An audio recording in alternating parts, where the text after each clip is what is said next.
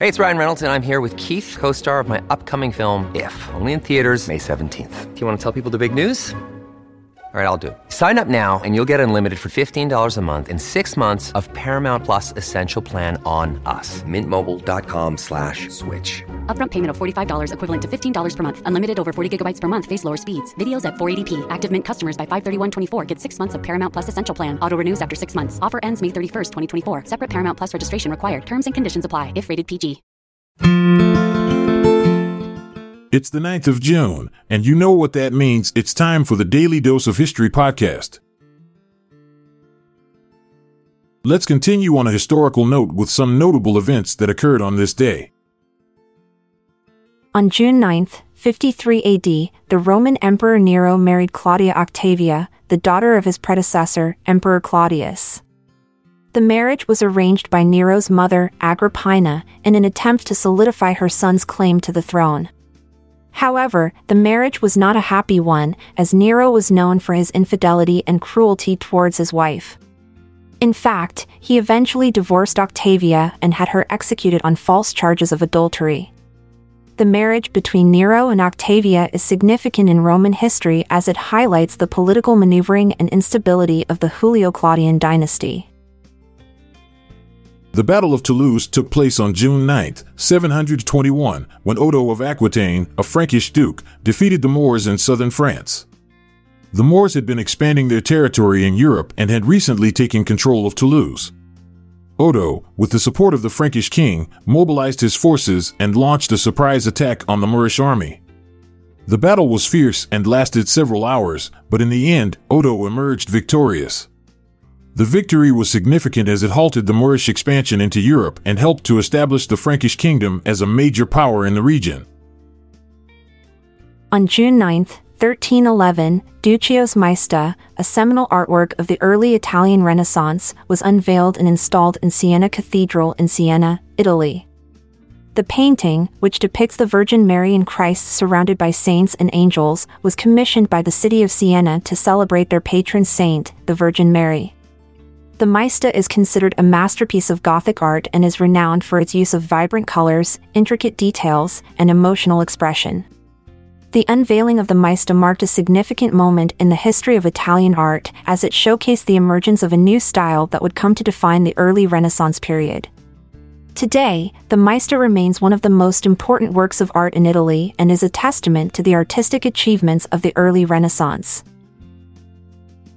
On June 9, 1523, the Parisian Faculty of Theology imposed a fine on Simon de Colines for publishing the biblical commentary Commentarii Initiatorii in Quatuor Evangelia by Jacques Lefebvre d'Etaples.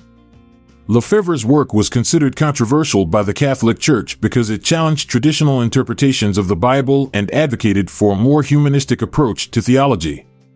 The Parisian Faculty of Theology, which was responsible for regulating theological teachings in France, saw Lefebvre's work as a threat to their authority and fined Colines for publishing it. This event highlights the tension between traditional religious institutions and the emerging humanistic movement during the Renaissance.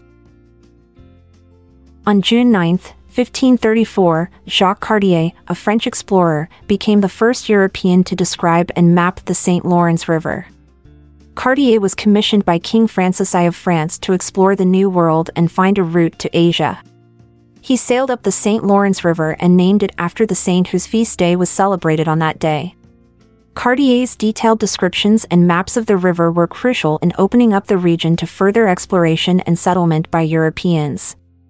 His voyage also marked the beginning of French colonization in Canada and established a lasting French presence in North America. The Second Anglo Dutch War saw the Dutch Republic and England engage in a bitter conflict over trade and colonial territories.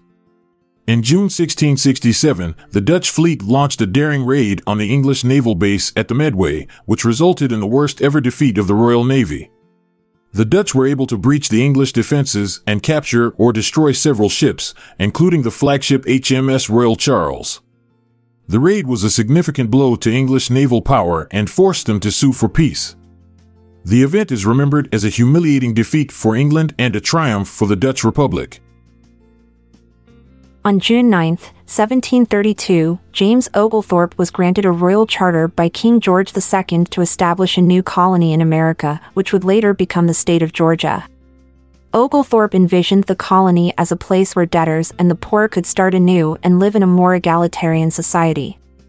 The charter granted Oglethorpe and his trustees the power to govern the colony and establish laws, as well as the right to defend it against any foreign powers. Oglethorpe and his group of settlers arrived in Georgia in 1733 and established the city of Savannah, which became the capital of the colony. The colony of Georgia played an important role in the development of the American South and the eventual formation of the United States.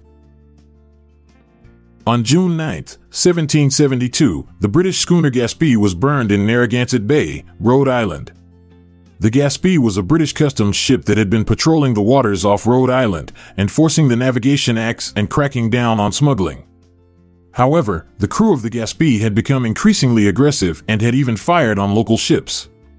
In response, a group of Rhode Island colonists, led by John Brown, decided to take matters into their own hands. They ambushed the Gaspee as it pursued a local ship and set it on fire. The incident sparked outrage in Britain and led to increased tensions between the colonies and the British government. The Irish Rebellion of 1798 was a major uprising against British rule in Ireland. On June 9, 1798, two significant battles took place in the rebellion the Battle of Arklow and the Battle of Saintfield. The Battle of Arklow saw the Irish rebels, led by Joseph Holt, attempt to take the town of Arklow from the British forces. Despite initial success, the rebels were eventually forced to retreat. The Battle of Saintfield saw the rebels, led by Henry Joy McCracken, attempt to ambush a British column. However, the British were prepared and the rebels suffered heavy losses. These battles were significant moments in the rebellion, which ultimately failed to achieve its goals of Irish independence. The Congress of Vienna was a series of meetings held in Vienna, Austria, between September 1814 and June 1815. The Congress aimed to establish a new balance of power in Europe after the Napoleonic Wars. On June 9, 1815, the Congress of Vienna officially came to an end. The Congress had successfully redrawn the map of Europe and established a new political order. The major powers of Europe, including Austria, Prussia, Russia, and Great Britain, had agreed to work together to maintain peace and stability on the continent.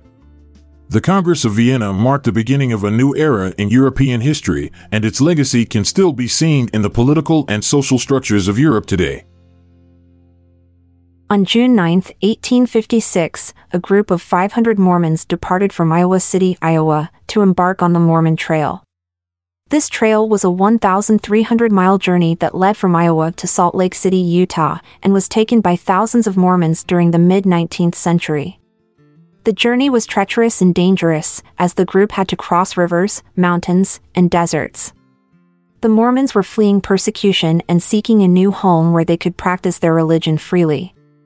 The journey took several months, and many members of the group faced illness, starvation, and death. Despite these challenges, the group persevered and arrived in Salt Lake City, where they established a new community and continued to practice their faith. On June 9, 1862, Confederate General Stonewall Jackson concluded his successful Shenandoah Valley campaign with a victory in the Battle of Port Republic during the American Civil War. Jackson's tactics during the campaign, which included rapid movements, surprise attacks, and strategic use of terrain, are now studied by militaries around the world. His success in the campaign allowed the Confederates to divert Union troops away from the main battlefield in Virginia, giving them a temporary advantage in the war. The Battle of Port Republic was the last major engagement of the campaign and solidified Jackson's reputation as a skilled military leader. Thanks for being here for today's episode. If you found it worthwhile, we encourage you to share it with your network. I'm Amalia Dupre. And I'm Montgomery Jones. It's been a pleasure until we meet again tomorrow. This episode is produced by Klassic Studios. See the show notes page for sources and credits. Check out our other podcasts in our network at klassicstudios.com.